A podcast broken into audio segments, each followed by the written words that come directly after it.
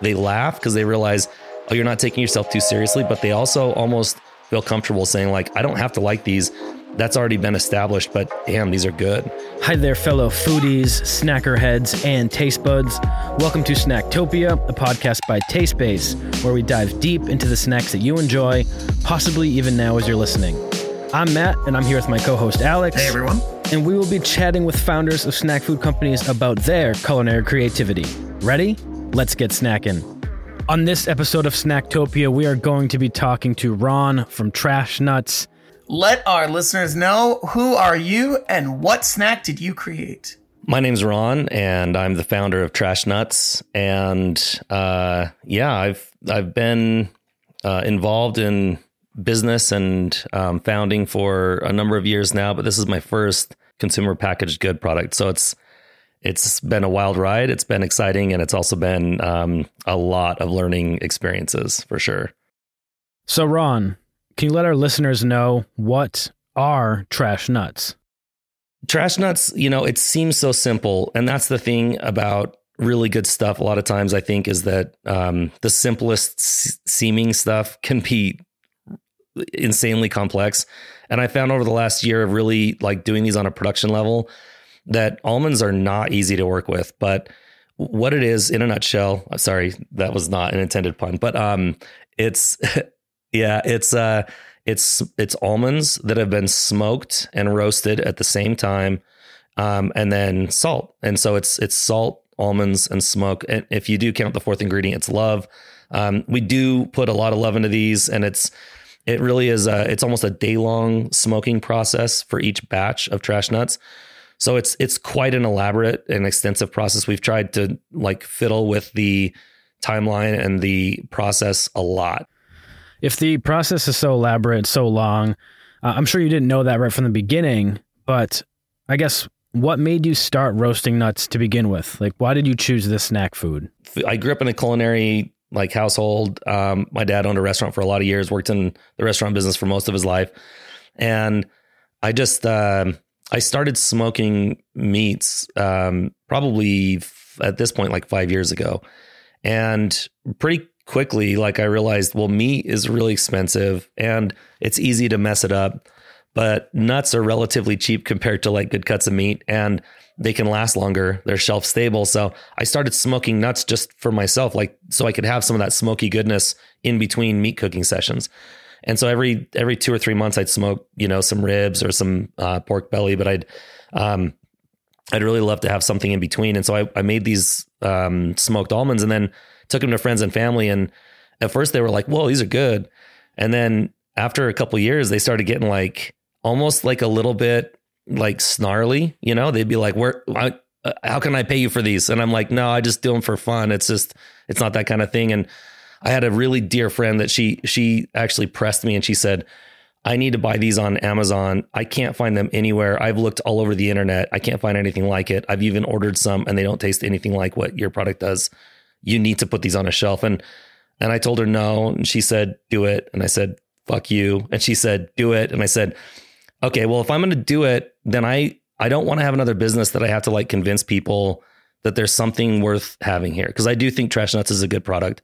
I do believe in it. I care. I personally like it. I've eaten it for a lot of years, and I I thought I'm not going to call it like these are really awesome nuts.com like so then I started thinking about what it could be instead and Trash Nuts is a name that's kind of floated around because of the old smoker that I used to use and I thought like within half an hour I had the entire box conceived in my head.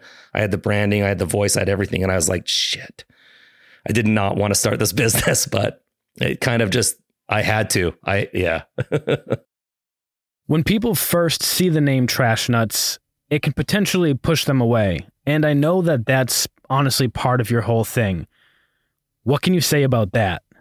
You know, I'm so weird and I have been my whole life. And, um, you know, for a lot of years, I like try to lean out from that. And finally, this process, I've just kind of leaned into it and realized that there's a lot of value that comes from that uniqueness and that weirdness. So, what I I like to talk about it like when I when I talk with folks about this like in their own personal life or or share my experience I like to talk about it like like if I were in the kitchen baking brownie, I love food, by the way. So if that's not clear, but if I were in the kitchen, like making this really decadent, wonderful like brownie recipe, and someone comes in and they're like, "What's up? What you doing?" And I'm like, "Making brownies." And they reach their hand in the bowl and they grab a taste and they they pop it in their mouth. like, "Oh, this is just tastes like flour and salt. It's really dry. It's no good."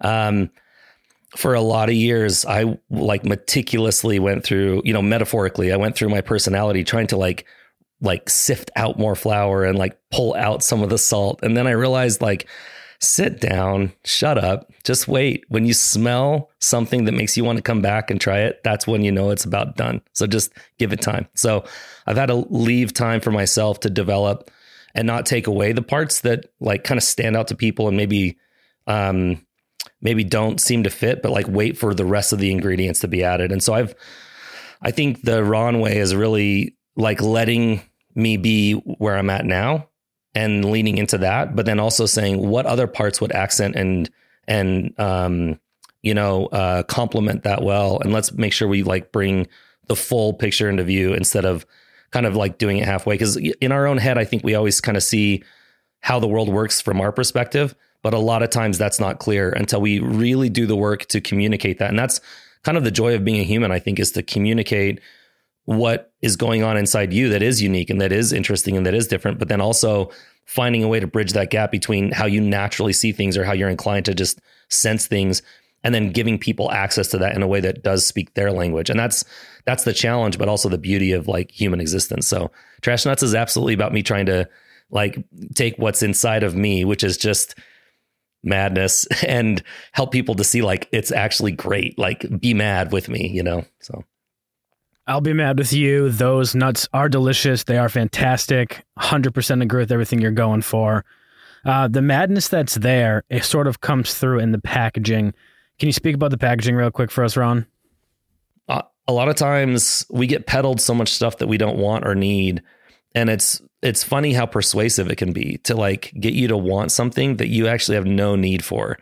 And that's the power of advertising. That's the power of persuasion. And what I wanted to do was kind of like wink and grin at that whole industry that I think is shit and and also like let people know like if I if I tell people these are terrible and you're going to hate them and then they open up the package and they start eating them and and th- honestly oftentimes they'll vehemently disagree with me. They'll actually start like kind of wanting to fight with me and say like I like these. Like they'll want to insist and at that point it's not me trying to like reverse engineer their their likes it's me giving them all the space they need to decide whether or not they actually like it. And you know what? It's kind of magic. If you have a good product, then I think that only works to its advantage because people they laugh because they realize, oh, you're not taking yourself too seriously, but they also almost feel comfortable saying, like, I don't have to like these. That's already been established, but damn, these are good. I bet you have something interesting to share. A, a story, uh, something interesting, engaging, humorous, emotional. We would love to hear it. Tell us everything the process of learning how to get a physical box made to the kind of specifications that I wanted to to imbue some kind of level of quality on the outside and to communicate something that would get people to want to pick it up and see what's on the inside. I, I honestly felt like I was eating an elephant. Like I, I looked at what the workload in front of me and I felt like I was I was dealing with I, I mean I just it, it literally felt like I was looking at an entire elephant that I had to consume and I had no idea how I was going to do it. I'd get through one step of the process and I'd be stuffed and I'd be sick, you know, metaphorically speaking. And I just, I feel like it was just exhausting. But then I realized a lot of because of the mindful practice that I've been involved in the last number of years, I'm like, you know, this probably most things tend to pick up, you know, um, momentum. So I'm going to trust in that, and I'm going to let myself be tired now. I'm going to let myself feel overwhelmed now, but I'm going to keep doing it. Like my job is not to get through this entire elephant. My job is to take a bite right now. When I can get up and take one or two bites, that's one or two less bites that I have to take in the future. And before you know it, like the the elephant of the box and the packaging, I had the boxes sitting in my, you know, in my office and, you know, cases of boxes and it was done. And I was like, holy shit, I ate that elephant. That was pretty cool. I like that story, Ron. Taking away that elephant piece by piece, getting through things, getting through the tough times, overcoming the obstacles. That's what we like to hear. we're at the point in the episode where Alex likes to ask our founders some fun questions. So, Alex, what do you have for Ron? Okay, you've got the opportunity to share your snack with one person, anyone in the world.